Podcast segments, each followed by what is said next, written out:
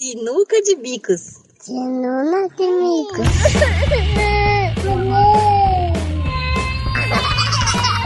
Sinuca de bicos. Sinuca de bicos. Bem-vindos ao Sinuca de Bicos, um podcast que mete o bico na maternidade real. Desafios, diversidade, empatia, humor, tudo numa tacada só. Eu sou Ana Clara, mãe da Elis, de 4 anos, e eu já mudei de tipo de carga mental umas 5 vezes só no último ano. Oi, eu sou a Aninha, mãe do Chico, de 3 anos, e grávida de um bebê Lula livre de 13 semanas. E carga mental é tão invisível que a gente só se dá conta quando se torna insuportável. E hoje a gente está com duas convidadas especiais, na verdade três, porque estamos gravando juntas, então estou com três pessoas incríveis na minha casa. Estamos todas no Rio. E apresentem as outras duas. Oi, eu sou a Luísa, do Vale, mãe do Bento, de quase três anos. E eu que lute. E oi, eu sou a Luísa, primo, mãe do Martim de quase três anos e do Gaspar de um ano e alguma coisa. E você só dá o valor ao que toma pra si. É, então nós estamos aqui no Rio de Janeiro, todas juntas na mesma sala, para falar um pouco sobre carga mental. Mas a gente levanta essa treta depois dos recados.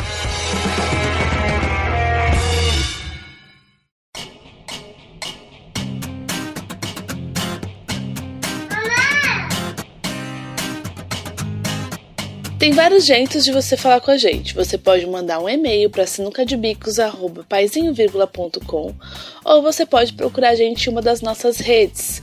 Instagram, Facebook, Twitter, tudo barra sinuca de bicos. Às vezes a gente demora para responder, mas confia que uma hora chega.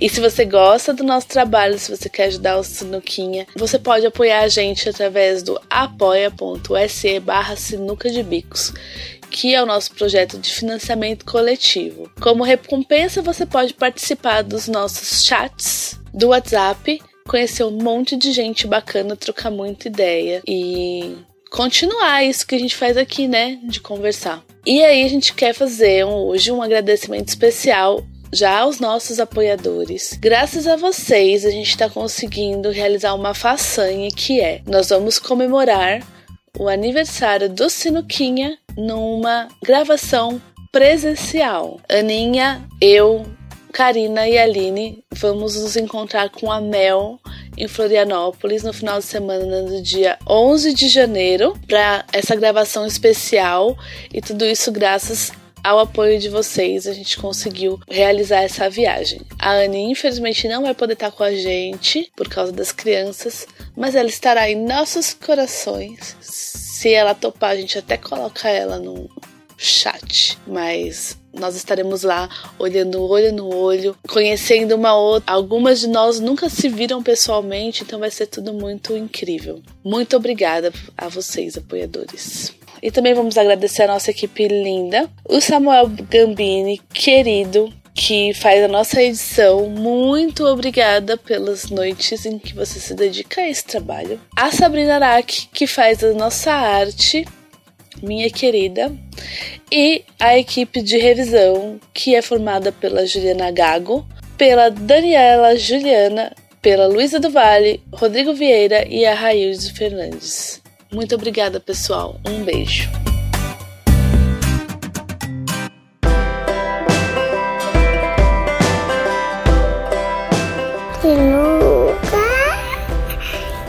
Bicos.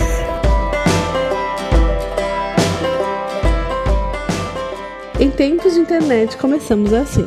Segundo o BuzzFeed, carga mental é o termo usado para descrever o trabalho invisível de planejamento e gerenciamento das tarefas domésticas, que recai geralmente sobre as mulheres. Assunto inesgotável, cá estamos nós de novo falando sobre o assunto top entre a mulherada. Cada mulher é uma história, e a gente veio falar um pouco da nossa hoje. Eu acho importante falar que a gente decidiu gravar um novo episódio sobre carga mental é, de uma demanda que veio lá do boteco dos nossos apoiadores, depois que ouviram um episódio do Tricô sobre carga mental. E aí surgiram tantas discussões interessantes lá que a gente achou que seria importante a gente trazer a diversidade que a gente tem aqui que é uma diversidade também restrita, né, privilegiada, mas a gente queria trazer outras histórias para agregar na discussão. E aí eu queria começar perguntando para vocês como é que o assunto bate em cada uma aí. Eita, que pergunta difícil. então, tá bom. É... Como é que o assunto me bate? Primeiro, eu vou começar do que a gente estava é, conversando lá, uma das conclusões que a gente chegou na discussão do boteco, que foi que a carga mental, ela, até por isso a preocupação de trazer diversidade é que a carga mental ela muda de acordo com a situação, com a pessoa, com a relação, com as duas pessoas que estão nessas relações, com toda, com toda essa realidade que está permeando ali a, a, essa, essa relação mesmo. Então não tem como dar um conceito geral de, de, de carga mental, a gente só pode falar sobre as situações particulares, né? E que a carga mental ela também é variável assim como você falou no início, né, que você já sofreu cinco mudanças de carga mental no ano. Então ela pode tanto melhorar quanto piorar e a gente vive nessa luta para poder deixar o mais igual possível. Não é que não deva existir carga mental, a carga mental existe. A luta é para que ela seja dividida igualmente entre os adultos responsáveis de uma casa. Não seja uma sobrecarga, né? Que não seja uma sobrecarga, exatamente. Então, quando a carga mental está só com uma pessoa, essa pessoa está sobrecarregada e a outra está, sei lá, subcarregada com essa carga mental. E, é, e a gente, é, com essa ideia de lutar pela igualdade, pela equidade da, das responsabilidades é, e da relação mesmo, de uma relação mais horizontal, que não tenha uma pessoa superior e uma pessoa que seja mais, é, sei lá, que esteja sob a outra pessoa, a gente também, a gente não pode deixar a carga mental passar, né? Então, mas eu acho que não existe, assim, na minha cabeça, né? Eu acho que é muito muita utopia achar que vai existir uma igualdade, assim, sabe? Um meio a meio, exato. Porque eu acho que o caminho do meio, ele não é uma linha reta, sabe? Então, eu acho que sim, a gente tem que buscar o equilíbrio, mas, bom, é, principalmente numa sociedade estruturalmente machista e racista, é, a gente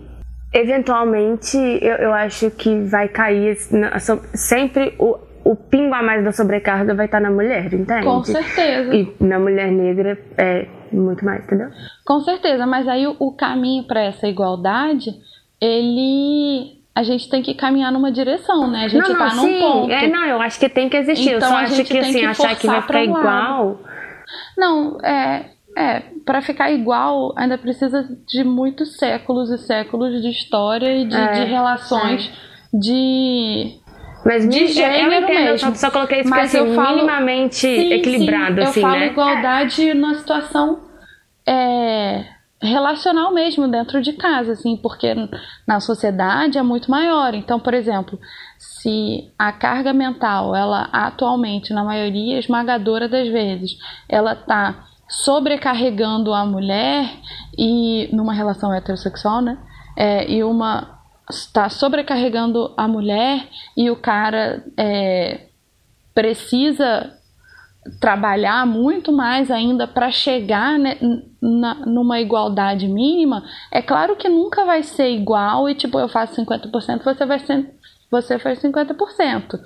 Mas a variação ela tem que gerar um equilíbrio maior para que a gente não fique tão Sim, não, sobrecarregado. total. Eu só tô É. falando porque, desculpa, mas eu só tô falando que assim, pode existir, por exemplo, esse equilíbrio em casa, mas não dá pra tirar o macro do micro, sabe? Assim, porque tipo, eu vou ali na padaria Sim, e aí eu sim. tô sozinha e ai, cadê seu filho? Sabe? Sempre vai ter. Sempre. Sempre vai ter um. Eu acho que é é uma questão de equilíbrio mesmo, né? Eu acho que a palavra melhor é equilíbrio, porque É. tem todo um contexto de dinâmica. O que é equilibrado para, por exemplo, um casal que os dois trabalham fora, do que é equilibrado para um casal que o homem trabalha fora e a mulher trabalha em casa, ou do que é a mulher trabalhar fora e o cara trabalha em casa, são coisas completamente diferentes. O que é equilíbrio nesse sentido, né? Porque a gente ouve, por exemplo, questões de tipo, a mulher trabalha fora, o cara fica em casa, mas mesmo assim é a mulher que faz tudo. Tipo, a mulher cozinha, sim, a mulher arruma, tudo isso que o cara só fica em casa cuidando da criança.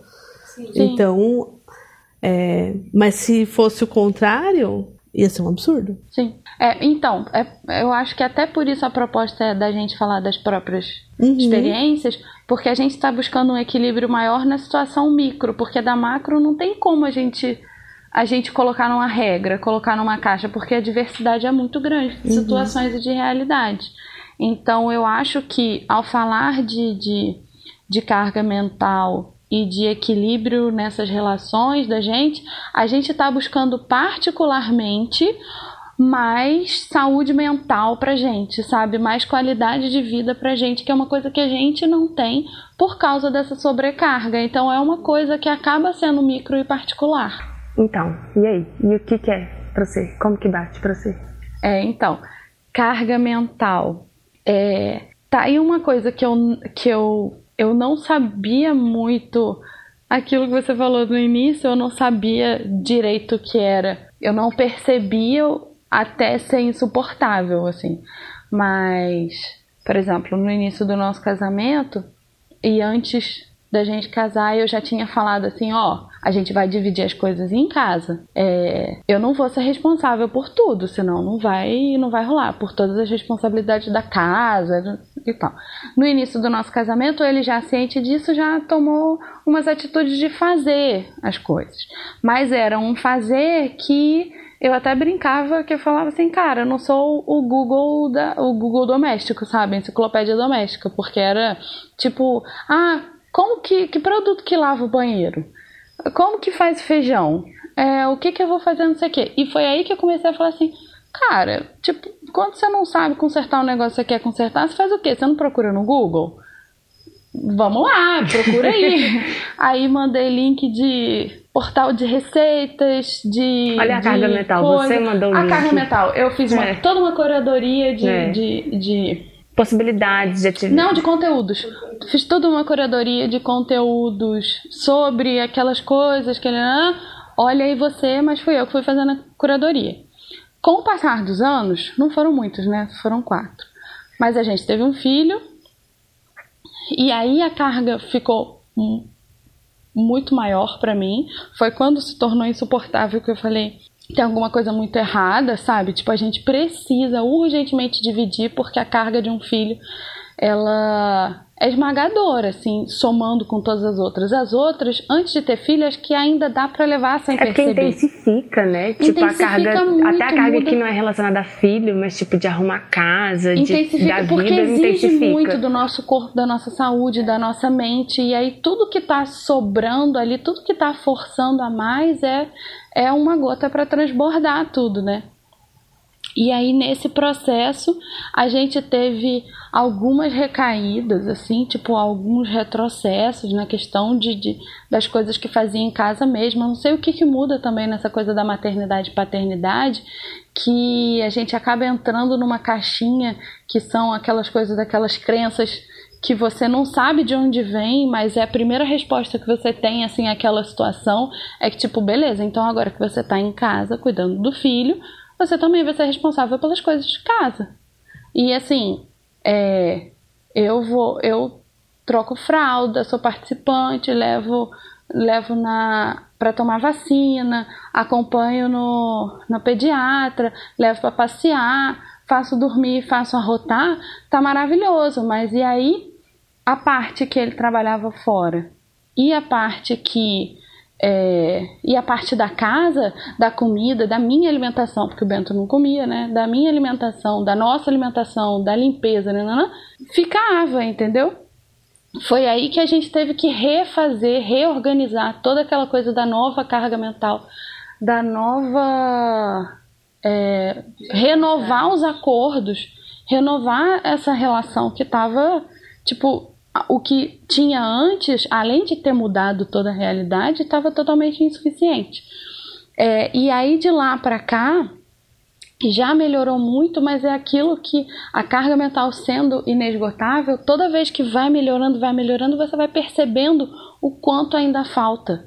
Então, assim, hoje em dia, é, algumas coisas que eu vejo que muitas pessoas, que muitas mulheres ainda são as únicas responsáveis e que o Thiago é, toma para si, tipo as responsabilidades com as coisas da escola, com o uniforme, fazer a mochila, responder a agenda e tal, ele pega e faz, mas ao mesmo tempo isso dá uma impressão de um equilíbrio que ainda não existe. É porque a gente acaba nivelando por baixo, porque né? É porque ele é só porque ele faz isso. Porque É. o, o comportamento do homem, a gente automaticamente já nivela por baixo. Uhum. Porque olha só como ele está fazendo, a maioria nem faz.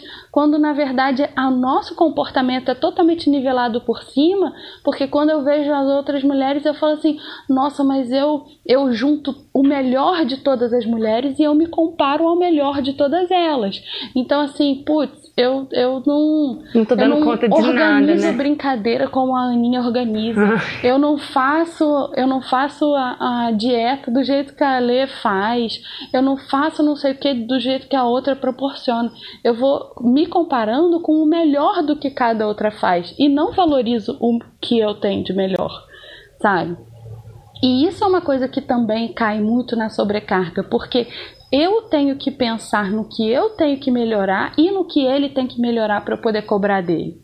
Porque carga mental também é, faz parte da carga mental você perceber a carga mental e tomar a atitude de, de falar assim: olha só, isso daqui você não está vendo. A gente precisa dividir mais. E isso também é uma carga mental, né? Você perceber, apontar, ensinar, dizer como é que é e discutir sobre isso também é uma carga mental e falar: não tá igual. Não tá igual, não tá igual, ainda tá pesando pro meu lado, ainda tá pesando pro meu lado quando é, é isso, assim, é, uma, é um assunto inesgotável. Por mais que você ande, você acha que já está no final da maratona, você vai ver e tem outra maratona pela frente. Então é algo que, assim, está sempre em construção. Isso no melhor dos cenários. Está sempre em construção num cenário onde há algum diálogo, onde há uma escuta, onde há algo a se fazer. Uma vontade mínima do outro. Uma de- vontade, é uma vontade mínima. Mas você e tá que falando de vocês dois. Eu tô falando de, de nós dois, porque é, no Tiago existe uma.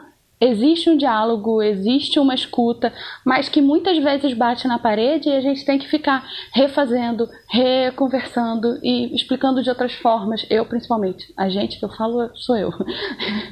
Você, você vê, né? Você falando e ele eu ouvindo. falando, é, mas falando, explicando de outras formas, para ele poder perceber, porque tem coisa que não aprende, sabe? Ai, vai, Lu, Eu- a sua vez. Não, não. Dando pitaco na vida dos outros, né? Porque eu sou mestre da pitaco.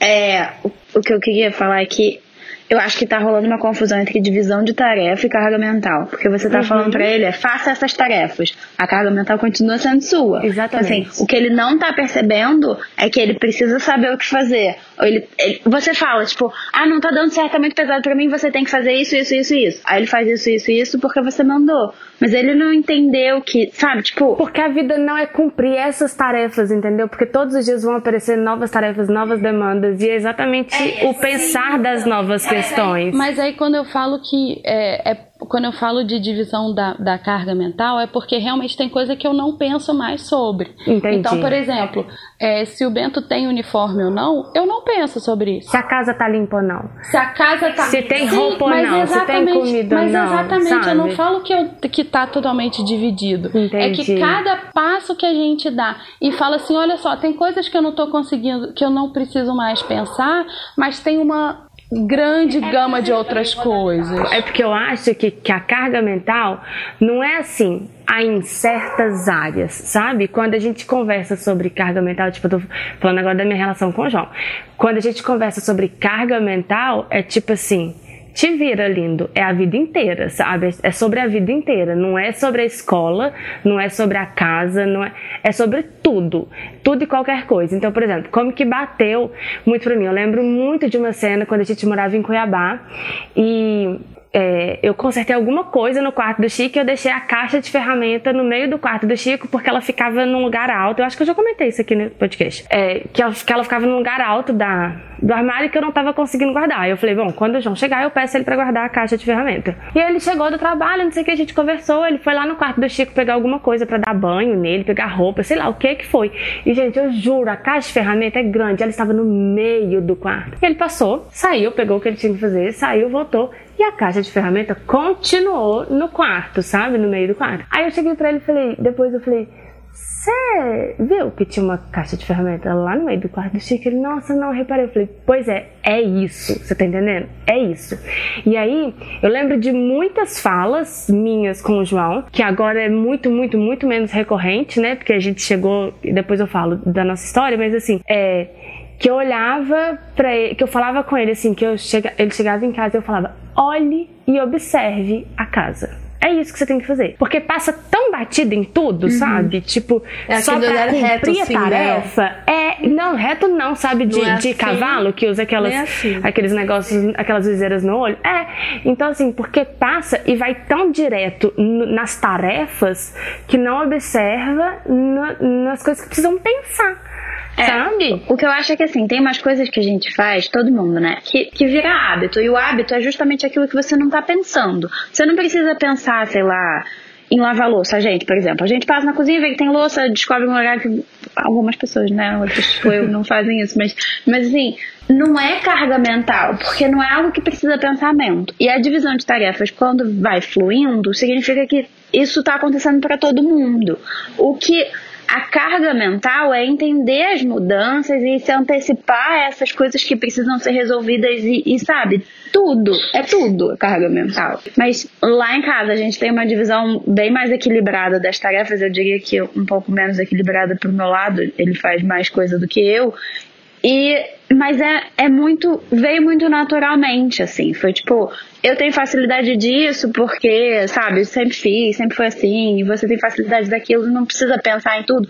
E as coisas que precisam pensar, eu não sei mais o que eu tava falando. De como é, uma- a divisão lá, assim. É, é uma consciência dos dois de perceber isso. Isso deu errado, peraí, o que, que, que deu errado? O que, que tá acontecendo? Por que, que, por que, que a gente se vê no caos de repente, sabe? E que às vezes, sei lá, às vezes resolve, às vezes não, né? Não, não é tudo perfeito, mas. O que eu vejo é muita gente falando de carga mental e fala disso, ah, fala da caixa de ferramenta, fala da louça, fala do não sei o quê. Mas isso não é carga mental, isso é divisão de tarefas. A carga mental é bem mais embaixo e é mais invisível ainda. Sim. Então, mas eu não sei, porque, por exemplo, é, essa coisa que a Aninha falou da caixa de ferramenta era uma treta lá em casa, porque, assim, era essa sensação. Eu tive várias conversas com ele várias vezes, do tipo, quando você pensava em se casar, o que, que você achou que era ser dono de uma casa, né? Porque é, você tem que pensar na manutenção do ambiente. A carga mental é pensar na manutenção do ambiente. Então, de quem que é a carga mental de pensar na manutenção do ambiente? É da mulher, porque a mulher faz esse, esse esquadrinhamento da, da casa, de olhar assim, o que que tá dentro, o que que tá no lugar o que que não tá. E assim, sem brincadeira, é assim, papel de bala dele, que ele comia. E se eu não tirava, ficava, ele passava por cima cinco vezes, pisava em cima, e ali ficava. Como se aquilo não fosse responsabilidade dele, de, de tirar do Nem chão. cogitava, né? E de pensar que o ambiente da casa, de que ter um ambiente saudável e limpo e organizado, era a responsabilidade dele também. Entendeu? É, eu acho que esse é o maior problema do macro, sabe? Tipo, esses caras, eles cresceram sem saber que eles iam precisar ser responsáveis pela vida deles. assim. Nunca pensaram que era casar. Nunca pensaram que era casar. Uma vez eu tive Não é até- só casar, Clara. É tipo, É até, tudo. é, tipo, Morar. até morar sozinho, sabe? Então, porque morar so... homem não mora sozinho, né, gata? É essa a questão. Ah, mas essa, essa é a, a minha recomendação para todas. é, Meu marido. sozinho também. Meu marido veio pro Rio de Janeiro com 18 anos. E quando eu comecei a namorar com ele já com 23 horas, dava de 10 em mim sobre o que era ter uma ser um membro funcional da sociedade que é capaz de fazer sua comida, lavar sua roupa e cuidar do seu apartamento. E mais ou menos, né? Porque assim, o que eu mais ouvia de conversa quando eu tava na faculdade era república de caras que, tipo, era um nojo. Entendeu? Tipo, que o banheiro era nojento, porque ninguém tomava pra si a responsabilidade de. E, e assim. E não era adolescente. Era cara de 23, 24, 25, entendeu? Que o banheiro tá preto. a água tá caindo por cima, tá lavando. É. Entendeu? Então, assim, é. É, é exceção da exceção, entendeu? Não, eu sei. E é, tem muito, muito de personalidade, eu acho. E, e tem. Mas, mas tem a ver um pouco também com o meu estilo de. Você consegue dar um sacode numa pessoa falando: olha só, olha em volta, é assim que você quer viver? Porque, tipo, a Uhum. pessoa que vai ter que decidir o que ela vai mudar, entendeu? Então, eu tenho.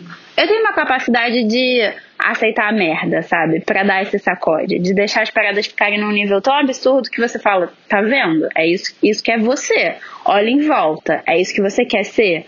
E, mas é, é muito difícil ligar foda-se com tudo. Mas sabe o que eu acho? Lu? Tem homem que não. Mas que mesmo quando tá com foda-se, ainda continua, tipo, eu não me importo de ficar com uma louça de três dias, eu não me importo de ficar com uma casa empoeirada, eu não me importo de ficar com É. a roupa, roupa, roupa de ser, ser roupa suja.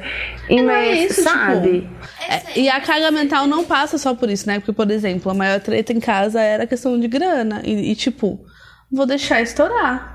E eu tô com uma dívida de, sabe, muita grana. É muito difícil de deixar estourar. Tem umas coisas que são absurdas. E tem umas pessoas que, é, é, sinceramente, a real é, é maturidade. Tem umas pessoas que não Sim, têm maturidade. sim. E, mas eu- a, a frase que eu falei no início, né? Você só dá valor ao que você toma pra si. E isso é, é verdade, assim, absoluta no mundo, pra gente, pros outros, pra todo mundo, assim. Tipo, se ele não pegar pra si a tarefa de ter uma casa habitável, ele nunca vai fazer. É a porta que sobe por dentro, né? É, então assim, e quando ele pegar pra si a responsabilidade de ter uma casa habitável, ele vai ter prazer de morar na casa dele. É isso que, que é o pulo da maturidade. É isso que a gente só entende, sei lá, talvez a gente entenda um pouco a força pela pressão da sociedade e tal, mas que eles nunca entendem porque eles nunca são forçados a pegar. Mas aí sabe o que, que eu acho que, que, que pega nessa questão da, da porta abrir, abrir por dentro?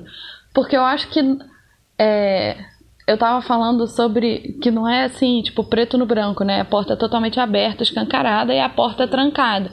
Tem vários tons de cinza. Mas eu começo a pensar que também tem várias portas. Porque depois da maternidade. Sim, que tá bem emperrada, né?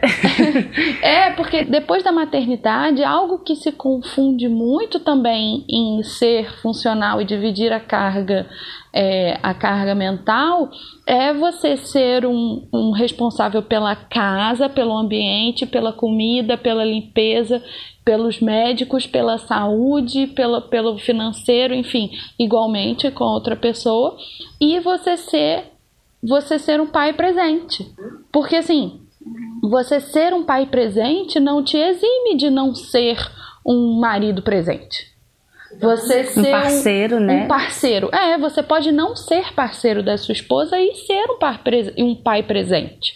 Então, assim, porque, por exemplo, é, é, uma das coisas que, que eu sinto que foi mais fácil para o Tiago aceitar e tomar para si foram as questões relacionadas à paternidade, ao cuidado do Bento, a resolver as coisas dele e tal.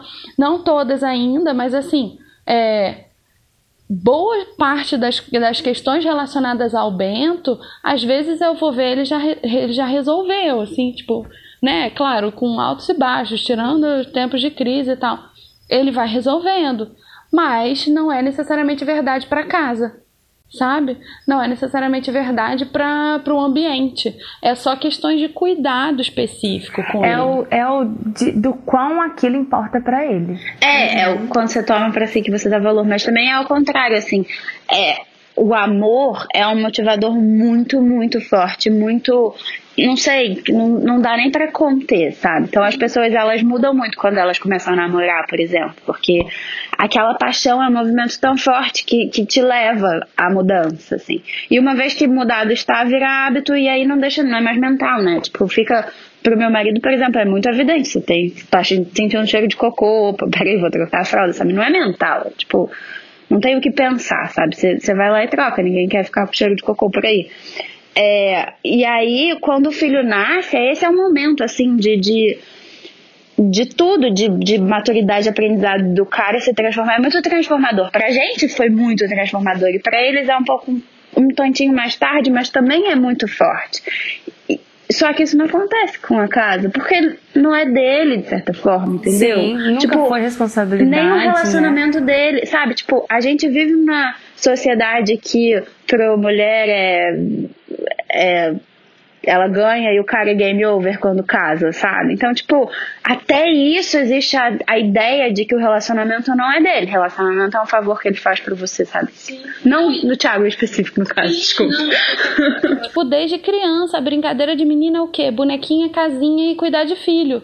Quando, eu quando era pequena pelo menos, quando tinha algum menino, algum amigo meu brincando de casinha, logo vinham, e aí vem outras questões, né, de homofobia e tal, chamando de viadinho, de não sei o que, de não sei o que lá. Então não é não é digno para um menino brincar de casinha. Então como é que ele vai sonhar com uma casa?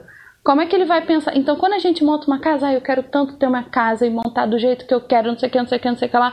E pro cara é muito mais assim, ah, eu quero tanto sair da casa dos meus pais poder fazer o que eu quiser e não dá é, Explicação pra ninguém. Não dá explicação pra ninguém. No máximo, eu vou sustentar uma casa. Vou sustentar, vou pagar pra alguém pra eu ter um lar. E o lar acaba sendo da mulher. E é essa coisa que vem aos poucos, ela, ela vai se desbotando, mas ainda tá muito presente, porque é, porque só soma carga a nossa carga mental com isso, né? Porque a gente agora, tipo, a gente não depende de um homem para poder sustentar um lar, se a gente também tem algum lugar, mesmo que ele seja muito escasso e ainda muito injusto no mercado de trabalho, principalmente depois da maternidade.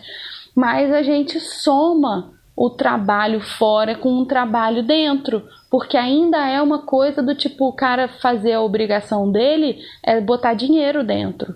E ponto. E isso não é você ser parte de uma família. Claro, deixando claro que isso aqui não é o caso do Thiago. Eu tô falando mais do, do, do ah, mas caso a gente Marcos. aposenta antes. Ah, uau! uh, Ele paga menos na balada.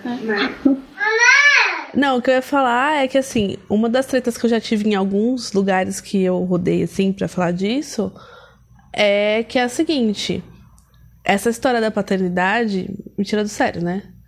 Porque, assim, a pessoa. Ai, que eu, vou, que eu sou pai agora e que eu faço tudo pro meu filho, estou mudando pelo meu filho, é tudo pelo meu filho, porque vem o amor e tal. E eu sou um pai maravilhoso porque eu faço tudo pelo meu filho. Tá, só que assim, quando você quer fazer alguma coisa pelo seu filho, você tem que pensar que você tem que proporcionar um ambiente saudável para ele se desenvolver física e mentalmente. O que isso quer dizer? Que o, o ambiente dele tem que estar limpo e organizado minimamente, porque aí também a gente pode entrar na treta que a gente pode entrar nessa treta depois do que o que, que é um ambiente minimamente limpo e organizado para as pessoas, porque esses padrões são diferentes para as pessoas. Mas tem um mínimo, um mínimo que é tolerável, né, gente? E saudável, né? Saudável. Então é o ambiente físico mesmo, espaço físico, e o ambiente mental da casa. E aí, quando você tem um cara que tá, tô fazendo tudo pelo meu filho, mas a casa tá uma zona e a mulher tá sobrecarregada, então mentalmente ela não tá saudável, ele não tá proporcionando um ambiente físico e mentalmente saudável pro filho dele. Então ele não tá sendo um bom pai. Ele não tá fazendo tudo pelo filho. Ele não tá fazendo tudo pelo filme, por- pelo filho, porque ele tem. Aquele filho tá com uma mãe sobrecarregada, cansada, surtada, e que isso vai bater naquela criança, né? E aí, uma vez um cara teve a coragem de dizer pra mim assim: Ah, isso vai da estrutura familiar de cada pessoa. Ele disse isso porque ele, tava se separa... ele tinha acabado de se separar. Não, você me desculpa. Tanto faz qual é a história que você tem com essa pessoa, você tem que se preocupar se essa pessoa tá saudável, porque ela passa metade, pelo menos metade do tempo com seu filho. E ela tem que estar equilibrada, porque senão vai prejudicar o seu filho. Você tem sim que se preocupar com a saúde mental e com o ambiente da casa. Entendeu? Porque ela se preocupa. Tem razão. E aí, desse lugar, vou até falar um pouco de como isso bate pra mim hoje, que é, é o que eu falei, né? Que, que teve várias fases no último ano, porque assim, há um ano atrás eu estava casada, então eu tinha a preocupação da carga mental da casa e é, uma coisa que eu sempre falei aqui, o Hélio era desse pai que, tipo, tava completamente envolvido com as coisas da Elis, fazia, levava pra escola, não sei o que, tudo que era pra ele, ele planejava, ele perguntava, e aí tem que dar vacina e tal.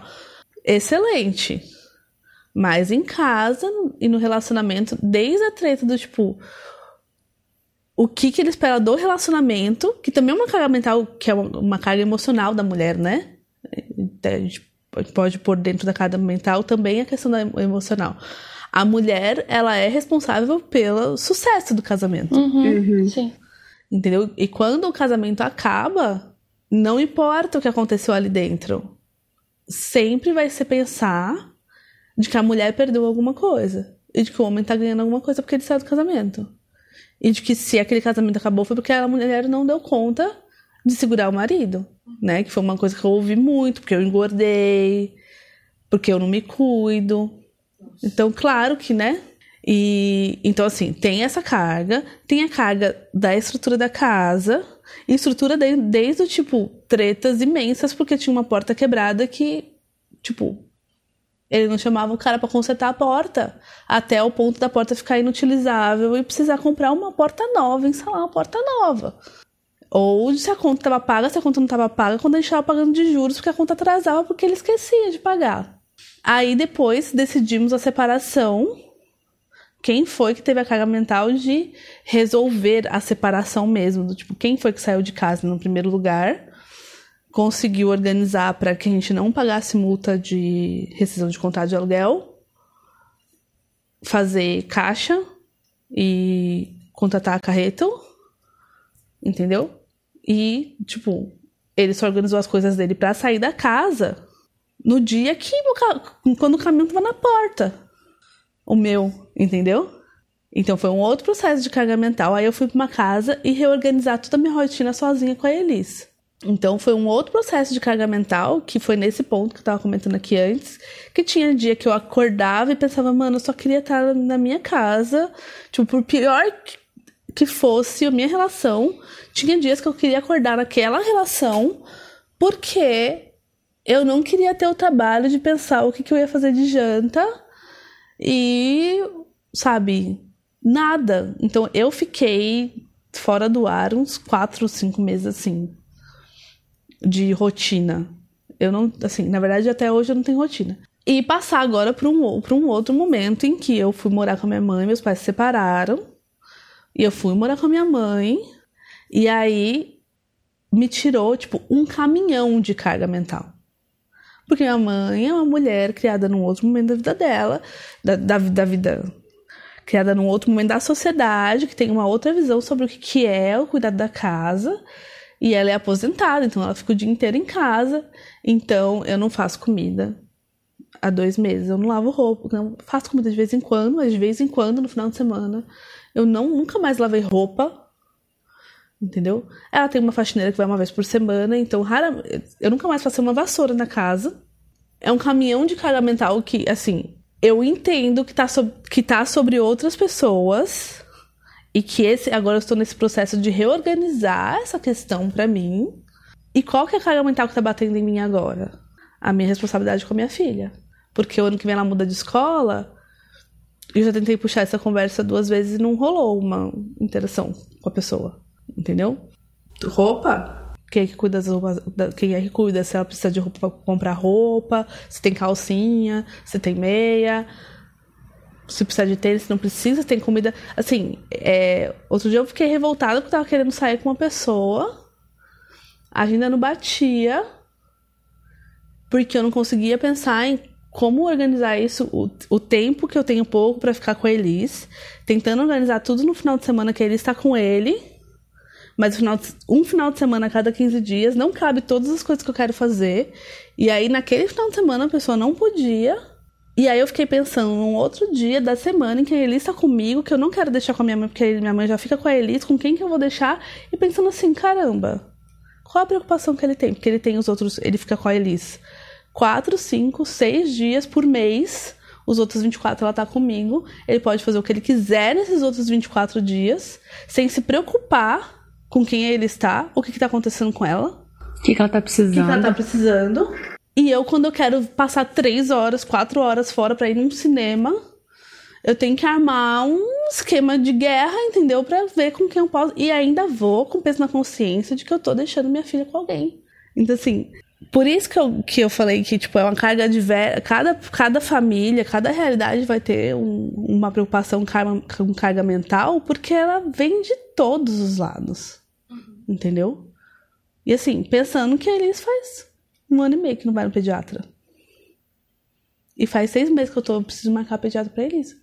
E eu não dou conta no meio do turbilhão de tudo que aconteceu de pensar que eu preciso marcar uma pediatra pra Elisa, entendeu? Assim, é um, é um negócio que, que vai mudando com as fases da, do, das relações, com as fases da criança e com a situação que vai se apresentando na vida de cada um, né? Então.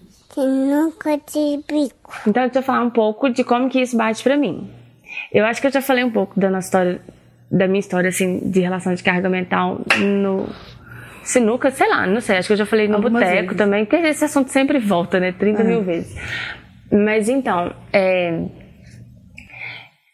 é, assim, eu, eu sempre me dei conta da carga mental que nós mulheres temos, assim, né, que, mas eu nunca me dei conta do quão do quão grande e insuportável poderia ser, sabe? E tipo, é, já já tive atitudes que hoje eu olho para trás e falo, cara, não acredito que eu fui essa mulher, sabe?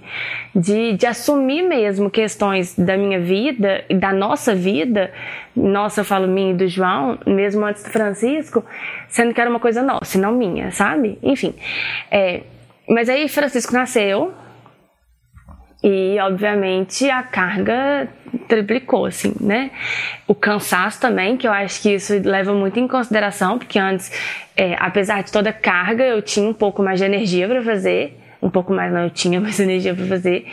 E junto com, com, quando o Chico chegou, veio o cansaço imenso, enfim.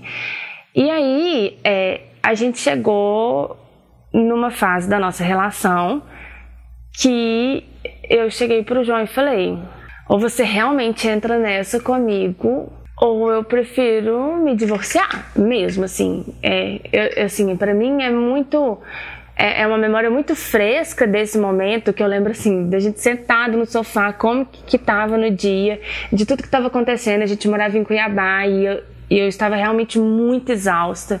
Eu lembro que foi nessa mesma época que eu não sei se você lembra que eu estava chorando no sinuca com vocês de exaustão e que eu tinha que tomar banho, que eu queria tomar um banho e a Mel me ajudando, como que eu tomaria um banho com o Francisco, enfim, foi nessa fase que estava realmente um negócio que estava muito insustentável. E aí é, eu coloquei o João na parede e falei, né, ou vai ou racha. Só que eu acho que nesse a partir desse momento, não virou uma chavinha linda pro João, sabe? Não é o que a Lu fala de, tipo, não, não é só a porta fechada ou a porta escancarada, sabe? A, a porta não escancarou, a porta foi abrindo. E aí, é, eu tô falando da minha experiência, né? Da, da de, de, quem eu sou, assim, do que, que eu suporto ou não, porque aí eu acho que também para cada um é o que é suportável ou não, né? Cada um sabe. É, eu tinha clareza para mim que eu teria que ter uma certa paciência, sabe? É, com o João. Então, é, não esperaria mudança da noite pro dia, mas eu falava isso muito para ele. Mas eu preciso ver que você tá indo pra frente, sabe? E. E eu acho que é muito comum, e é uma reclamação muito comum que eu vejo, né, das mulheres, assim, que já foi uma reclamação muito grande minha com o João, de assim, Poxa, mas eu te falo, a gente tem uma briga homérica e aí você melhora uma, duas semanas e depois parece que, tipo, a poeira já baixou e aí volta pro que era antes, sabe? E e foi isso que eu falei para ele. Essa situação para mim não dá. Essa situação eu não aceito. Então, tipo, eu aceito é, não ter essa mudança drástica da noite pro dia, mas eu não aceito voltar a várias casinhas, não, sabe? Então, é é, eu, eu acho que por exemplo, é, falando um pouco do episódio do tricô, né, que bateu muito esse negócio da educação do homem, né, de que, de que, ai, que a gente pode conversar com o homem. Primeiro, eu acho que a gente não tem, não tem que nada, sabe? Não é função nenhuma da gente, não é obrigação nenhuma da gente, é, educar homem nenhum, mas eu também acho que no relacionamento as coisas só funcionam à base da conversa. Bom, para mim é isso, assim se, se não tá tudo muito claro, se não tem todas as cartas na mesa, vai dar ruim. Alguma coisa vai dar ruim, sabe? Não, não tem como. Pra mim, na minha cabeça, não tem como. Então, é, é, foi assim tentativa e erro da parte do João, sabe? Por exemplo, que eu falava com ele, é, se você vai querer fazer uma lista do que tem que fazer e das coisas que tem que observar, ou se você vai, sei lá, te vira. Como você vai fazer? Como você vai fazer para lembrar das coisas? Como você vai fazer para observar as coisas? É você que tem que pensar do seu jeito aí, sabe? É, o que eu topo fazer é do tipo assim, puxa, tá vendo que a gente é, terminou o café da manhã e a gente não arrumou a mesa, não viu o que, que vai ter pro almoço, porque daqui a pouco já é hora do almoço, se, vai, se, se tem comida para fazer pro almoço, se tá ok, ou se não, vai ter que ir no supermercado. Aí eu lembro que, a, eu, pelo menos na, na, nossa relação, a gente passou por essa frase, fase, assim, do João Flávio. Hum, tá, entendi. Aí ele ia e colocava na lista dele, tipo, observar a mesa do café da manhã, tipo, era bem específico mesmo, assim, sabe? Observar o café da manhã, ver se tem comida na geladeira, porque tem que ver o negócio do almoço. Bom, isso foi uma coisa que funcionou para ele, que obviamente hoje ele não faz mais, mas que, enfim, funcionou, né?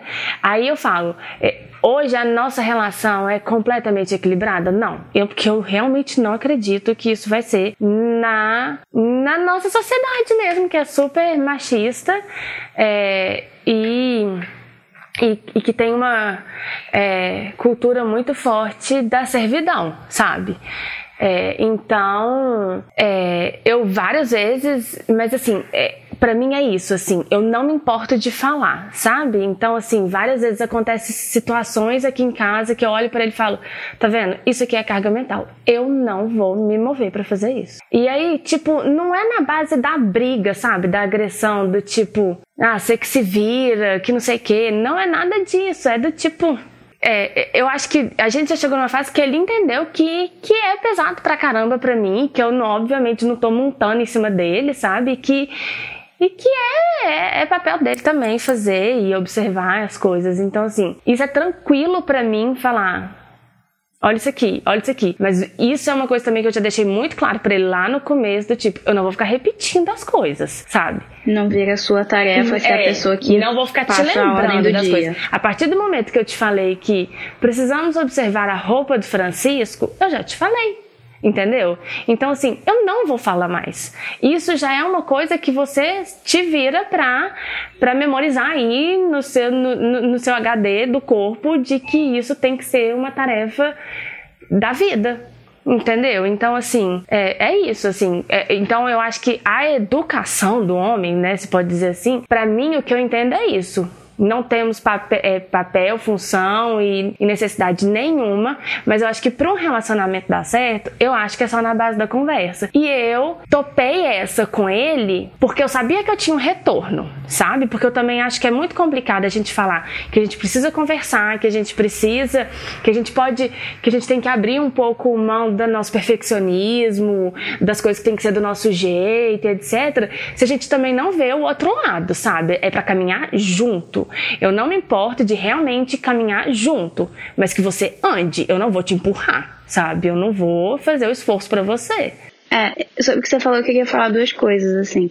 Eu tô fazendo um curso agora, porque eu tô mudando de carreira, e aí tem uma das partes do curso que eles meio que param de te dar direcionamento, e é, o que eles explicam é a maior parte do seu trabalho vai ser descobrir como você vai resolver as coisas. Então, você precisa saber fazer isso. Se a gente ficar te ensinando o know-how da coisa, o, procedural, você, o procedimento, você aprende o procedimento, mas você não aprende a enfrentar os problemas que você vai, vai encontrar que, que são diferentes. Assim. Então, eu acho que quando você falou para o João, olha, isso precisa ser feito, dá seu jeito, é o que às vezes a gente não consegue fazer, porque a gente tem o nosso jeito e é muito fácil falar, não, faz assim que eu faço assim dá certo.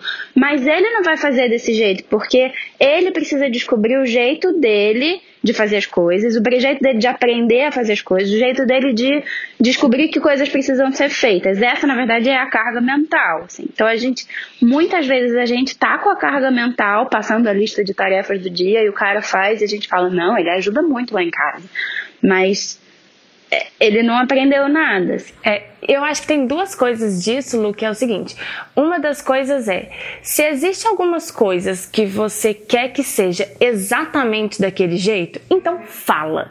É isso, assim, Ou de faz, falar. às vezes é é. mais fácil. Não, mas eu acho que fala, do tipo assim, olha, eu preciso muito. Ai, sei lá, não tô conseguindo. Ai, por exemplo, eu, preciso, eu quero muito. Amanhã, o João fica com a função de fazer a comida aqui em casa, né? Então, por exemplo, eu falo, amanhã eu quero muito macarrão, mas olha só.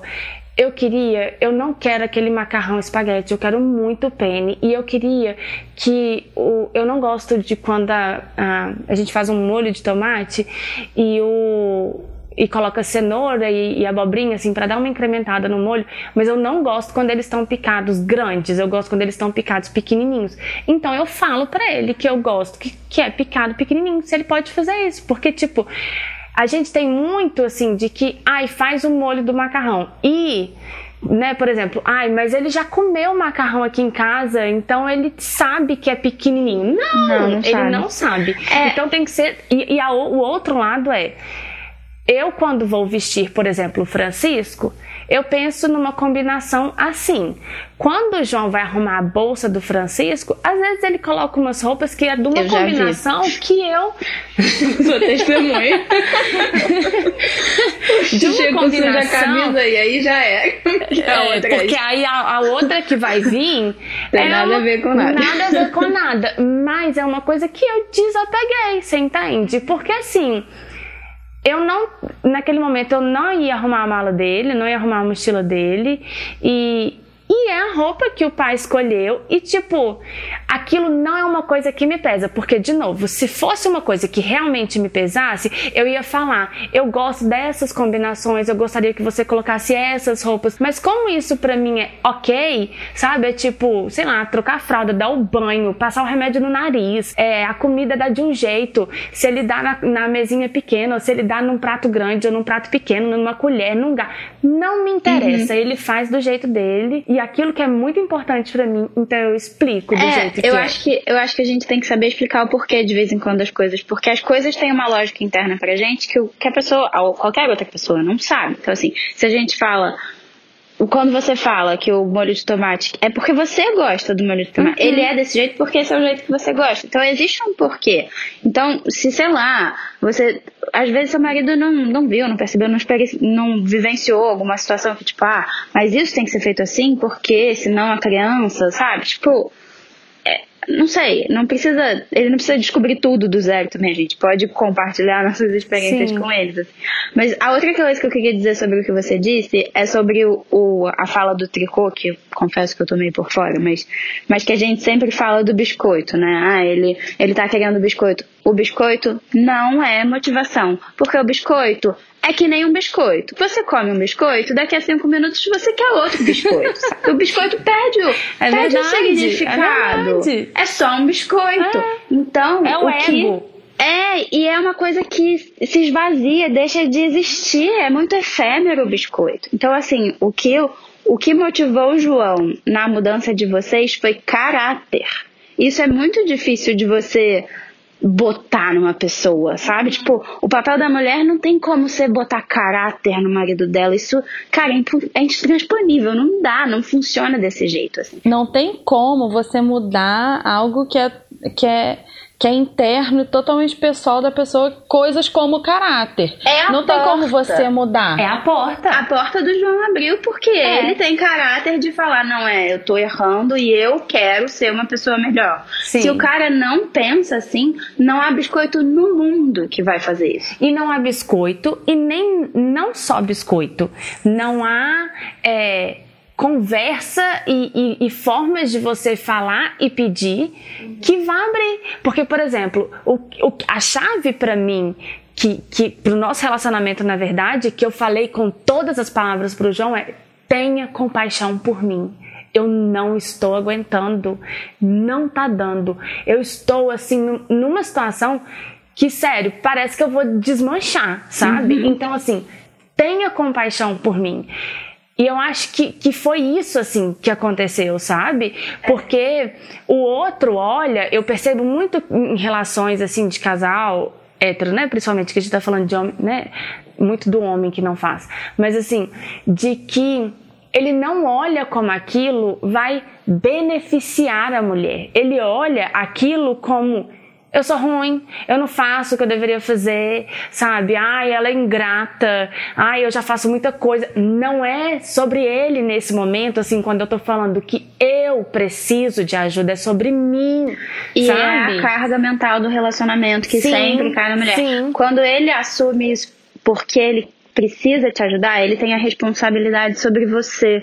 Porque ele tem a responsabilidade sobre o casamento de vocês. É o tipo de coisa que, por exemplo, funcionou pra você, mas não funcionou pra mim. Sim. Porque eu cheguei nesse mesmo ponto e, tipo, Porque é isso, porque é a exatamente, porta exatamente. do- né? Porque essa conversa toda, né, de a gente pode externar da maneira mais clara que for, a gente pode desenhar, fazer um teatrinho representando, entendeu? Mas se o cara não tá afim, cara, É isso. Porque a questão da paciência vem com essa retroalimentação que a gente tava falando. Eu vou externo, eu tenho essa preocupação. O outro vem e diz, eu estou preocupado com isso também. Nossa, que legal, isso funcionou, deixa eu tentar de novo. E isso volta. E aí isso vai girando e fazendo a engrenagem do relacionamento e de toda a casa, enfim, de tudo aquilo que tem que ser feito funcionar. Agora, se você tá falando, olha, tá difícil, não acontece nada. Olha, tá impossível. Cara, você aí entra na coisa de que, tipo, não tem como ter paciência. Porque paciência tem limite. Você não tá tendo nada pra reviver essa paciência, entendeu? Caráter. Mas é isso, sabe? E é isso. E assim, eu acho, falei isso várias vezes esse fim de semana, isso pra vocês, que a gente conversou, tá? É, que, que a gente conversou sobre isso. Eu, é óbvio que eu tô sendo muito simplista na minha fala e que eu tô falando de um lugar de, de privilégio mesmo, né? Porque muita mulher não pode sair do relacionamento porque ela depende do homem financeiramente e, e etc. Tem muitas variáveis aí. Mas assim, na minha cabeça, não tem mais o que fazer. Não tem, sabe? Porque assim, não adianta você falar. Eu também acho que não é, ah, então eu vou parar de reclamar. Não, vai reclamar sim, porque a gente tem que recla- reclamar e reclamar 30 mil vezes, você entende? Mas assim, na minha cabeça, pelo menos, eu acho que esse cenário não vai mudar. Não vai mudar. Não vai chegar uma hora, principalmente, né? Porque isso intensifica muito depois de filho. Não vai chegar uma hora que o filho vai estar mais velho as coisas vão estar mais calmas. Não vai chegar. Sabe por quê? Porque isso não é filho. É o que a Lu falou. É caráter. Então vai chegar, vai, vai, vai bater em todo momento da vida. E, e mais do que isso, o que me incomoda muito nessa história de biscoito é tipo, ah, é que- educar que nem criança. Mano, não é assim que eu tô educando meu filho. Sim. Porque eu tô educando meu filho pra ter Total. caráter. Exatamente! Total. Exatamente, É isso, cara. é isso, é isso. Agora, posso falar uma coisa também? É... Toda essa conversa que a gente está tendo aqui entre mulheres e da gente falar de como colocar isso pro homem para ele perceber sobre carga mental também é carga mental. Sim, Ah, é, total. total. Porque é, o que eu tô percebendo muito na fala de vocês e, e que eu em certa medida admiro e quando eu falo pra vocês, cara, é muito mais fácil falar sobre carga mental de uma maneira geral, do macro, do que do micro, porque você precisa para chegar nesse ponto de colocar é, de se perceber sobrecarregada e de, e de mostrar onde você onde você quer que divida e de mostrar suas necessidades, você precisa antes ter o trabalho de autoconhecimento, de, sei lá, terapia, De de você mesmo, se né? perceber. E além de você se perceber, por exemplo, Obviamente, a gente já passou dessa discussão várias vezes, mas tem umas coisas que são muito incutidas na nossa socialização, na nossa sociedade, na nossa educação. E quando eu falo educação, tá, gente? Pelo amor de Deus, não vamos cair no erro de começar a xingar as mães. Porque assim, ninguém tá aqui para xingar as mães dos outros. Não só as dessa geração, mas das outras gerações, que elas viveram em outras situações. Mas assim, é, a educação e a socialização, elas bateram muito forte nos homens nesse sentido, mas muito forte nas mulheres também em outro sentido. Então, por exemplo, é, muito pessoalmente falando no micro agora, eu quando eu olho para minha casa e eu me sinto relaxada porque eu não me acho capaz de É, porque eu coloco para mim um critério de eu vou cobrar o que eu souber fazer e o que eu der conta de fazer, já é colocar uma cobrança muito maior em cima de mim para eu poder cobrar o outro. Então, isso é, é uma carga mental multiplicada. Não é nenhuma questão de como você colocar. Para você colocar algo, você precisa se conhecer, você precisa se desconstruir. Então, para você poder é, é, trazer o homem para o barco, é, não, sabe? E eu acho que ainda vai no momento que às vezes a, a gente está num momento de tanta exaustão que a gente não tem energia nem para esse tipo de conversa, sabe? Ah, que é muito cansativa, Sim, né? sim, muito. Não, e nem, nem energia para esse processo interno, de Sim, saber assim, é. o que que sou eu, o que, que é Aham. cobrança do externo, sim. entendeu? E aí aquilo que a gente tava tem mulheres falando. que estão são, tão sobrecarregadas que elas não chegam nesse ponto, elas estão simplesmente fazendo. Vivendo, é. né? Elas estão simplesmente. É. E, e, e, aí, e aí é que o negócio começa a ficar super cruel de você colocar o valor da pessoa, da mulher no caso, é, no que ela é capaz de fazer e de dar conta dentro de casa, porque quanto menos ela der conta e ninguém dá conta de tudo, quanto menos ela der conta, menos ela se sente. é, ela se sente No válida direito de cobrar. e no direito de cobrar outra pessoa. Quanto menos ela se sente válida, menos ela se sente no direito de cobrar. Na verdade, deveria ser o contrário, né? Eu, tipo, eu tô tão exausta que eu não tô dando conta de nada que. É. Então é porque você não tá fazendo porcaria Não é nenhuma, assim né? que a gente funciona na nossa cabeça. Eu queria, eu queria contar um pouco sobre como foi o meu último ano, não sei. É, eu engravidei do Gaspar, o Martim tinha oito meses, então foi uma gravidez bem próxima. E durante a gravidez do Gaspar, eu comecei a não dar conta de nada, assim, de tipo, num, num nível absurdo. E eu comecei a deixar, assim, tipo, liguei o foda-se porque eu não tinha outra opção de ligar. Então, assim, eu não sei se eu vou ter um emprego, foda-se, eu não tenho capacidade de fazer isso. E aí eu fiz isso com o meu emprego, fiz isso com o meu casamento, fiz isso comigo, com a minha própria pessoa, com a minha alimentação, com a minha saúde, com a minha saúde mental, com tudo, porque eu precisava cuidar do Martim, que quando o Gaspar nasceu tinha um ano e meio, sabe? Então, e, e foi.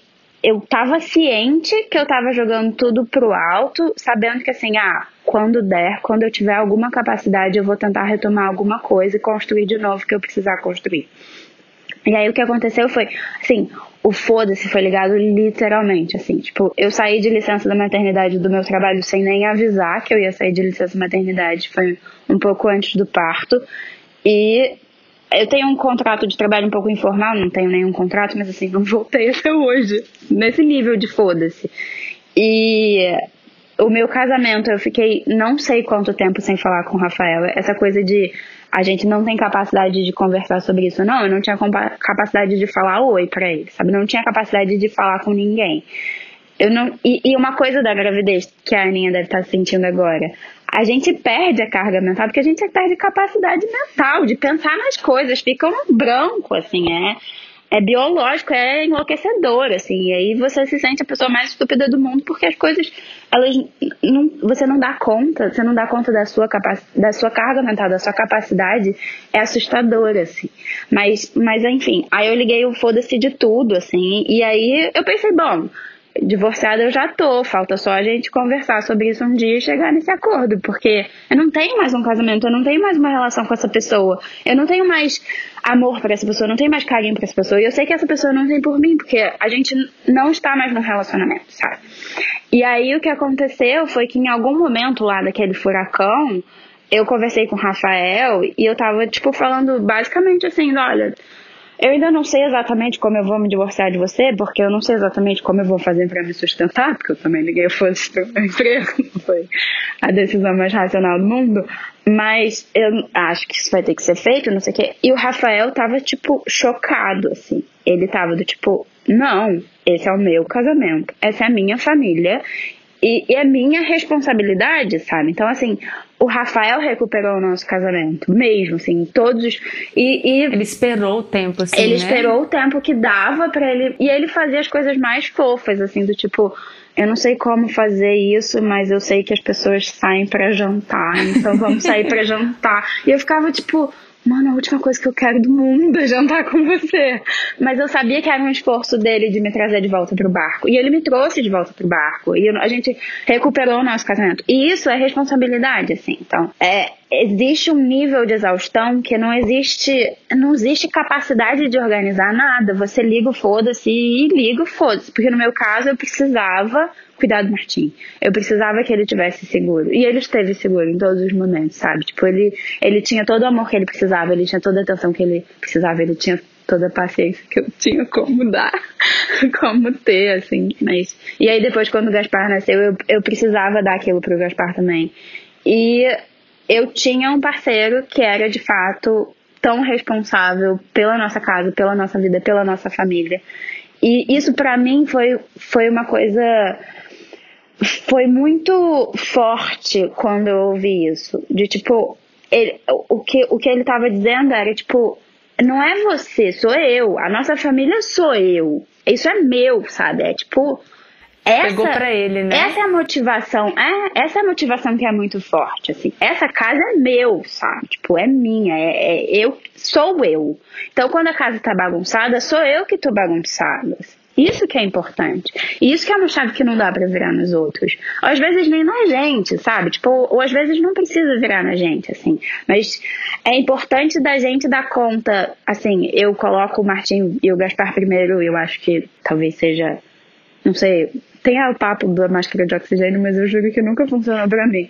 Mas é, é, importante, eu coloco os filhos primeiro, mas é importante a gente colocar a gente primeiro. Porque se a gente não der conta da nossa carga mental, a gente não vai dar conta da família, do marido, do casamento, não sei o quê. E, de certa maneira, a gente precisa deixar a merda explodir. Pra ele para ser dele, para ele ter a chance de pegar para ele e para ele dar o valor que aquilo tem para ele, sabe? O valor que o Rafael dava para a família dele, que era tão era ele era tão contra a ideia de se separar, sabe? Tipo, para ele era impensável, para ele não, assim, eu tô com você para sempre, porque tipo, eu faço questão de ficar com a minha família. Porque é a responsabilidade dele, assim, é uma coisa que vem junto, não dá para separar. Mas sabe o que, que eu acho também que é muito cruel, que se repete bastante é, nas histórias que a gente ouve dessa coisa do ultimato. Como é impressionante quando os homens precisam ouvir a palavra divórcio para perceber que a gente tá na merda. Sim. E vou falar mais. E é super cruel, né? Sim. E é, Não, muito, é muito cruel, cruel porque quando Chegar você já desistiu. Que, tipo, é, não chegar no nível que você já desistiu. Sim, total. Total. E eu acho que mais. É, o pior é quando você fala isso, né? Que tipo tá chegando no fim mesmo, assim, mesmo. E o homem meio que caga. Porque muitas vezes, quantas vezes a gente não já ouviu isso, né? Tipo, eu já falei que eu ia separar, ele não fez nada. É, porque Ou assim, rola o que, tipo, rolou comigo muitas vezes, É assim. que foi só uma ameaça, né? Não foi. eu que vou, realmente- não, ó, se não resolver, eu vou separar, não, agora eu vou fazer tudo, não sei o que, e aí passa dois meses e tá na merda de novo, entendeu? É porque não Eu é falava- o ultimato que faz a pessoa mudar, entendeu? Tipo, na verdade o ultimato é escroto, porque é uma posição de privilégio que eu tinha de, sei lá, eu, eu ia ter onde morar, eu ia ter o que comer, sabe? Tipo, pra mim era muito doido, assim, de tipo, sei lá como é que eu vou sustentar a minha vida, mas eu, eu, eu tenho o privilégio de saber que fome eu não vou passar e na rua eu não vou morar, sabe? Então, mas tem muita mulher que não tem, sabe? Tipo, e aí você fala, não, então sai da casa, e aí o cara deixa você com o filho sozinha pra criar e, e não dá dinheiro, e enfim. É, é escroto da minha parte falar, não, então você tem que estar disposta a abandonar seu marido se ele não, não é capaz de fazer as coisas que precisam ser feitas. Porque isso não é uma opção pra todo mundo. Também acho. Eu só acho que a gente precisa colocar é, o limite pra gente de até onde a gente vai, não só no, no relacionamento. né? Eu tô, não tô falando isso, do tipo assim, de até onde vale no- se desgastar por conta dessas coisas, sabe? Porque, por exemplo, assim, ah, então eu não posso sair desse relacionamento, hoje não tenho condição de sair desse relacionamento, mas eu estou estupidamente, assim, cansada e com uma carga mental lá nas alturas. Peraí, então vamos tentar, eu fico pensando assim, né? O que, que a gente pode fazer? O que, que poderia fazer? Né, óbvio, não tô passando por uma situação assim, eu tô falando super, dando pitaco na, na vida do outro, mas assim, ver o que tira de carga para você, sabe? Porque a gente cobra mil coisas da gente que a gente precisa dar conta, que a gente precisa fazer e que não necessariamente precisa ser do jeito que é, sabe? Então eu acho que uma coisa é isso. E a segunda é que eu entendo que a máscara, a, a teoria da máscara de oxigênio é muito bonita na teoria, mas que é difícil na prática, mas é de realmente pensar assim, então o que, que eu vou fazer por mim? sabe? Hoje eu não posso sair desse relacionamento, mas se eu conseguir enxergar de que não tem outra saída, então o que, que eu vou fazer por mim para conseguir sair disso? Sabe? Porque eu acho triste demais você simplesmente falar é esse ponto, sabe? Porque é viver a vida assim de uma forma muito dura, sabe? Porque não é aceitar que a vida vai ser assim, não é, não pode ser, não tem que ser, sabe? É, eu sei que, que, é, que, é, que, é simples falar isso, assim, de um lugar que, de muito privilégio que eu tô, sabe? Mas é porque. É, eu, é porque eu também acho muito cruel é, pensar que, por exemplo, essa mulher vai ficar a vida inteira passando por isso, sabe? É muito difícil pensar na gente, né? Não, não, total. Porque a gente é mulher, a gente foi. foi a, a, a, gente aprende desde pequena que a gente está em último lugar na nossa lista de prioridade. É. Não, a gente só é se arruma fazer... e se cuida pro outro. Sim. Não é nem pra gente não, mesmo. E como também é difícil fazer todas essas coisas tendo uma baita de uma carga mental e não só mental, como física, emocional em cima de você, né? É por isso que eu tô te falando, é muito simplista o que eu tô falando de um lugar que eu não tô vivendo isso, sabe? É, eu vou falar também do meu, da minha posição de privilégio, né? Que, tipo, eu tinha, eu tinha noção de que eu dava super conta financeiramente e de rotina e com o apoio que eu tinha de seguir minha vida sozinha. E, e saber, e assim, hoje olhando, eu vejo como me faz bem, porque toda a energia que hoje eu gasto para organizar minha, minha rotina, sem o pouco que ele me dava, é muito melhor que eu gaste assim do que como eu gastava antes. Entendeu? E aí, às vezes, a gente tá nesse loop de sobrecarga e tal e não consegue olhar para isso, porque a gente vai tá lá no, na coisa de bater de frente, de ficar tentando convencer outro cara, não sei o quê. Cara, não tenho condição de fazer, então vou pegar essa energia e vou focar em alguma coisa para mim. Vou focar num plano de como eu vou fazer para sair disso. A médio, longo prazo.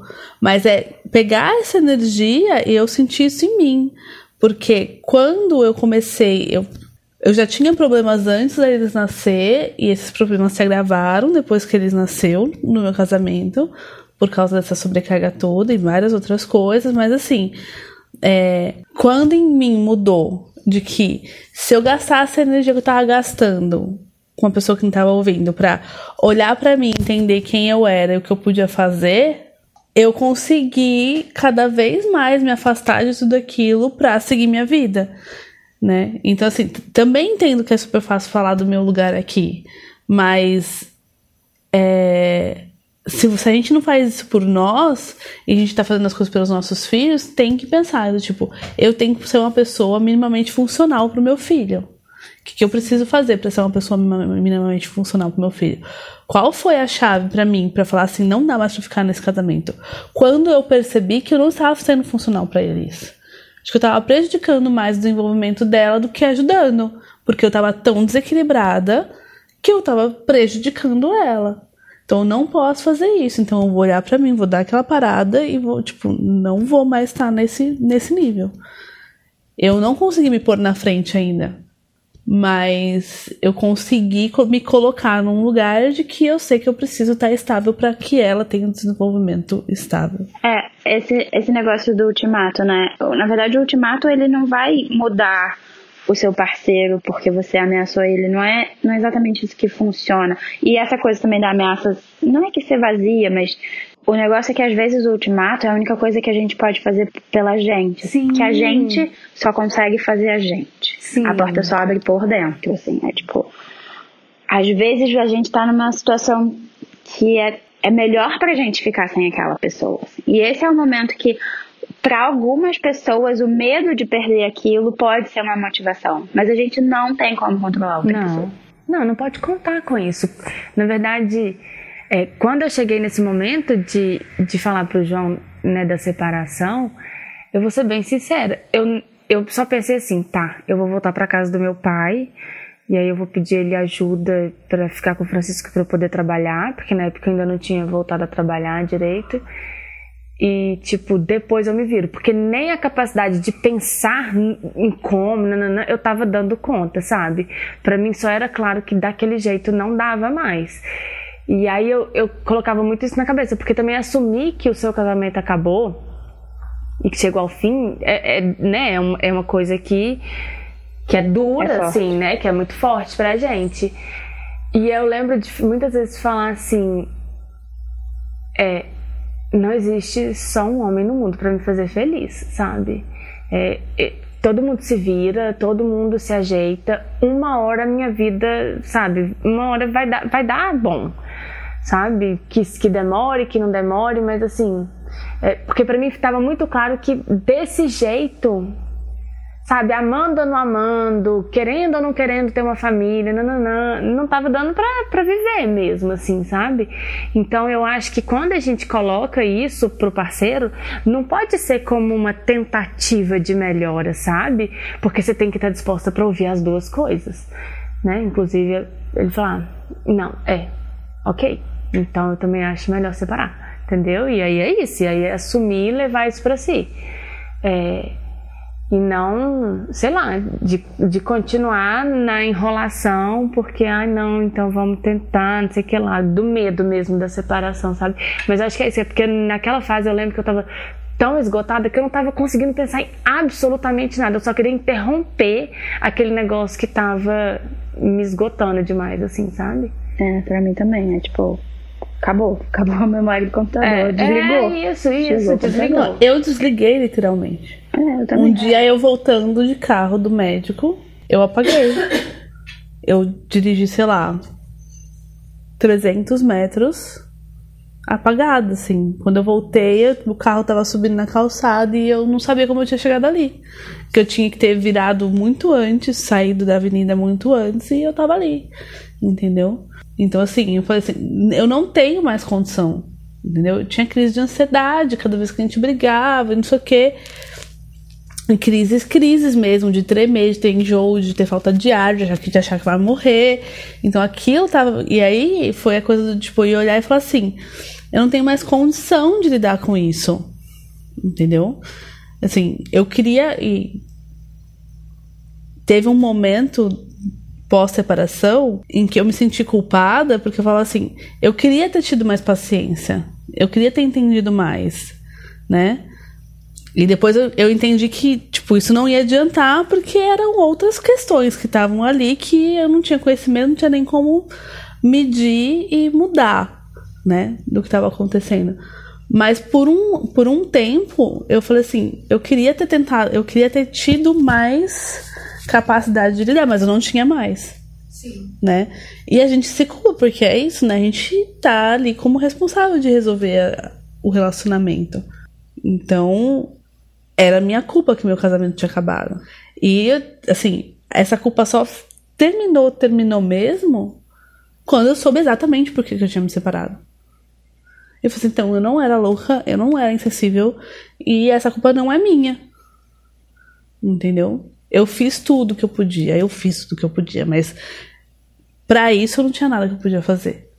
Então tem essa coisa também, porque às vezes a gente fica nessa assistência porque a gente acha que a gente não tá fazendo o suficiente, porque a gente acha que a gente pode mais, que a gente pode esgarçar e inclusive esgarçar nossos limites. A gente acha que a gente Sim. tem que dar conta. Eu não acho só que a gente acha que a gente tem que dar conta, porque tem muito do tem que dar conta, e eu acho que a gente esquece que a gente merece muito mais, uhum. sabe? A gente se contenta com muito pouco. Fala, nossa, mas ele é até legal nisso, ele faz até isso, sabe? Uhum. A gente começa a colocar é, é, um peso bom para as coisas de que meio que não existe, assim, sabe? É a conversa de nivelar por baixo. Né? Sim.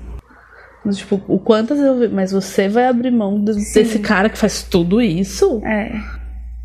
Vou. Vou. É. Na real, eu, quando eu pensei na separação, eu, eu tô falando assim, eu, eu não tava pensando em nada. É, de tipo, ah, o João é um homem ruim, um homem bom, nada disso, sabe?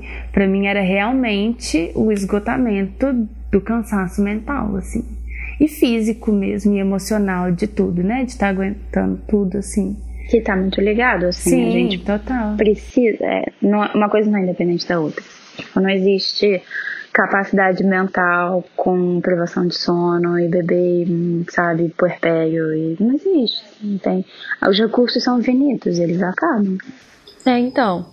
Acho que a conclusão é: nossos recursos são finitos. São, e eu acho que é isso. A gente precisa também entender que é, o que funciona para uma família não necessariamente funciona para outra.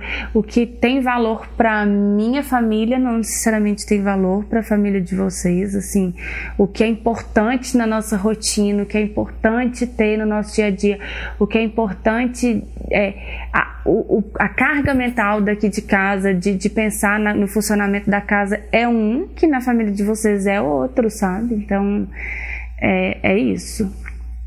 Mas eu acho que, que na verdade, se for pensar em sempre, né, tipo, não existe fórmula mágica, né, mas o que fazer é sempre olhar para você, sabe? E se respeitar. Se né? respeitar. O que é realmente importante, né? É. É isso. Nos podcasts que eu já ouvi sobre o tema, existia sempre a parte que perguntava: e o que a mulher pode fazer para fazer o cara ter mais responsabilidade, chegar junto, não sei o quê. Eu, eu acho que o que a gente, o que eu queria fazer aqui é falar, homens, aqui está o que vocês precisam. Não, assim, não isso. É tipo, meu recado para os homens é: vocês são responsáveis pela vida de vocês. Ninguém vai segurar na sua mãozinha. Sejam adultos, isso. sejam homens. É isso. Tenham caráter. E abram o olho. Olhem a pessoa que está em volta não espera a mulher querer genuinamente se separar e já te dar um ultimato para você poder mudar, porque às vezes a mulher não está mais disposta a voltar. Sim.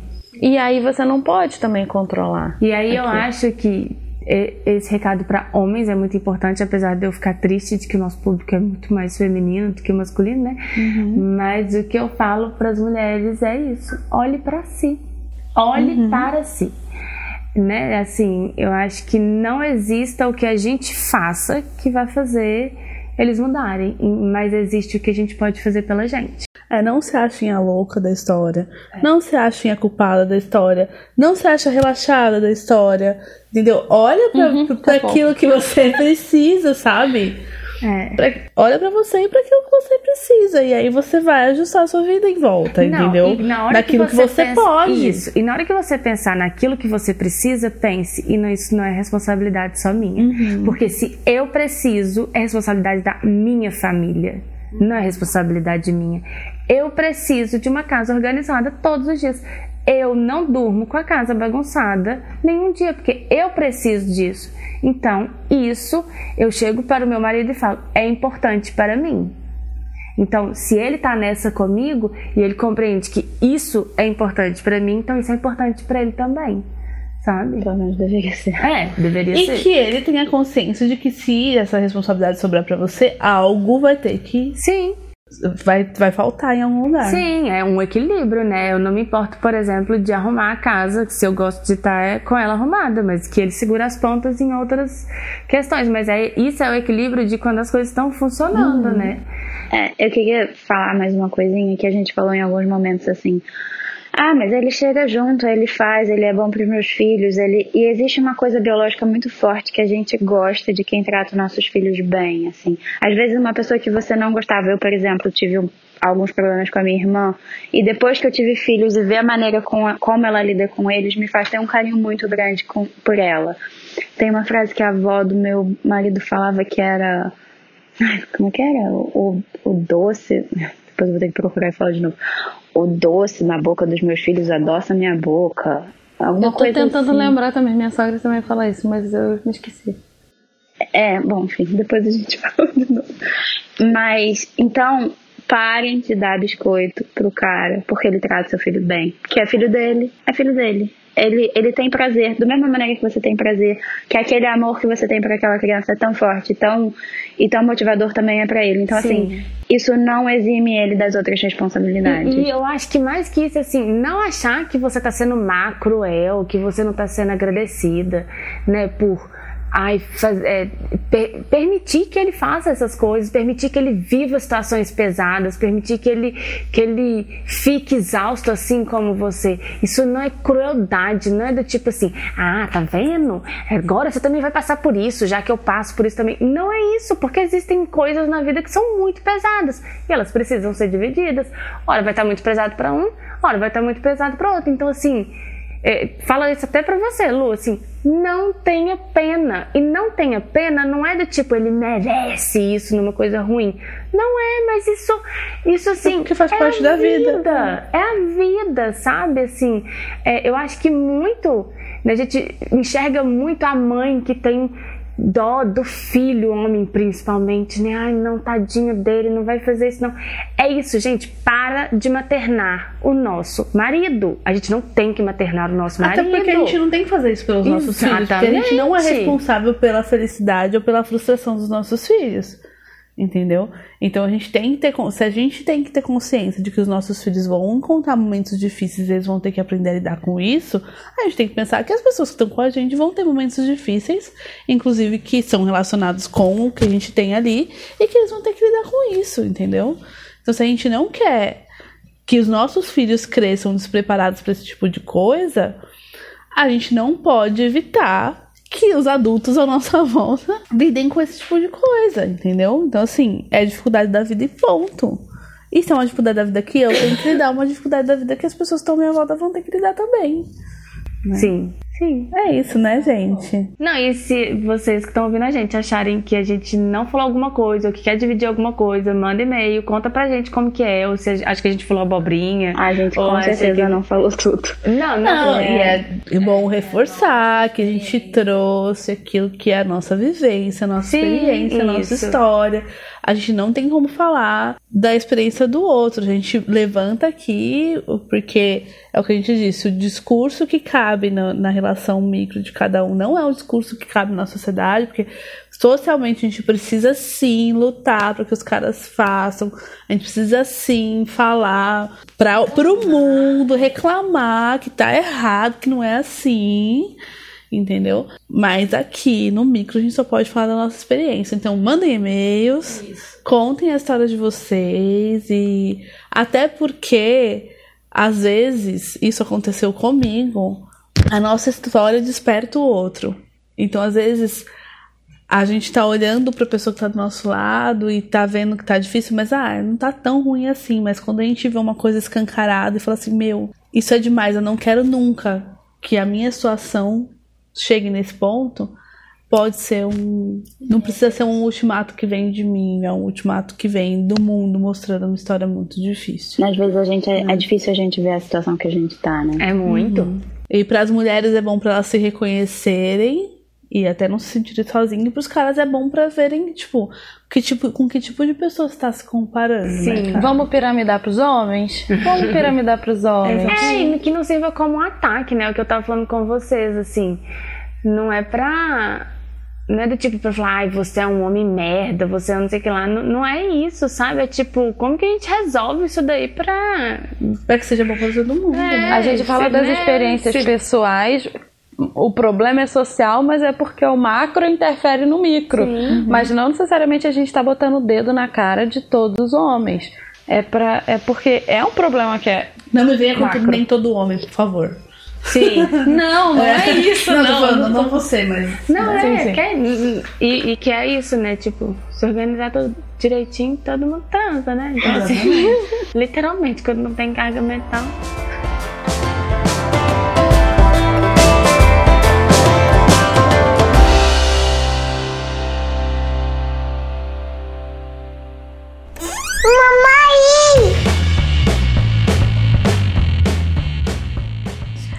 Acho que é isso então, né, pessoal? Acho que o recado tá dado. E a Luísa disse bem. Qual delas? Você, Luísa do Vale, disse bem. Piramidem. Espalhei a palavra do Sinuquinha. Um beijo para vocês. Foi ótimo. Foi ótimo. Muito obrigada. Presencialmente. Muito demais. É meio louco porque você fica fazendo uns gestos assim e não explica as coisas que normalmente a gente explica quando não tá, e aí deve ficar esquisito. Mas tudo bem. Aí eu queria mandar um recado, eu queria mandar um beijo pra todo mundo do Boteco. Eu amo vocês, saudades e sei lá, gente, meu surto passou, de repente eu volto. hein? Hashtag volta, Luiz. Ah, bom. Hashtag. Perguntam por você. Ah, que bom. Hashtag Luprimo. Volta. Isso, isso. Bomba a hashtag aí que eu volto. Isso. Olha ela. Beijo. Como se eu tivesse. Tipo. Beijo, gente. Amo Beijo. vocês. Tchau. Tchau. Tchau.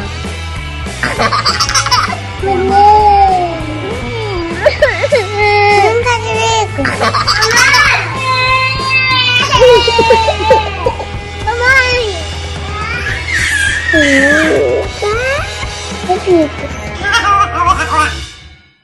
Esse podcast faz parte da família Paizinho Vírgula de Podcast.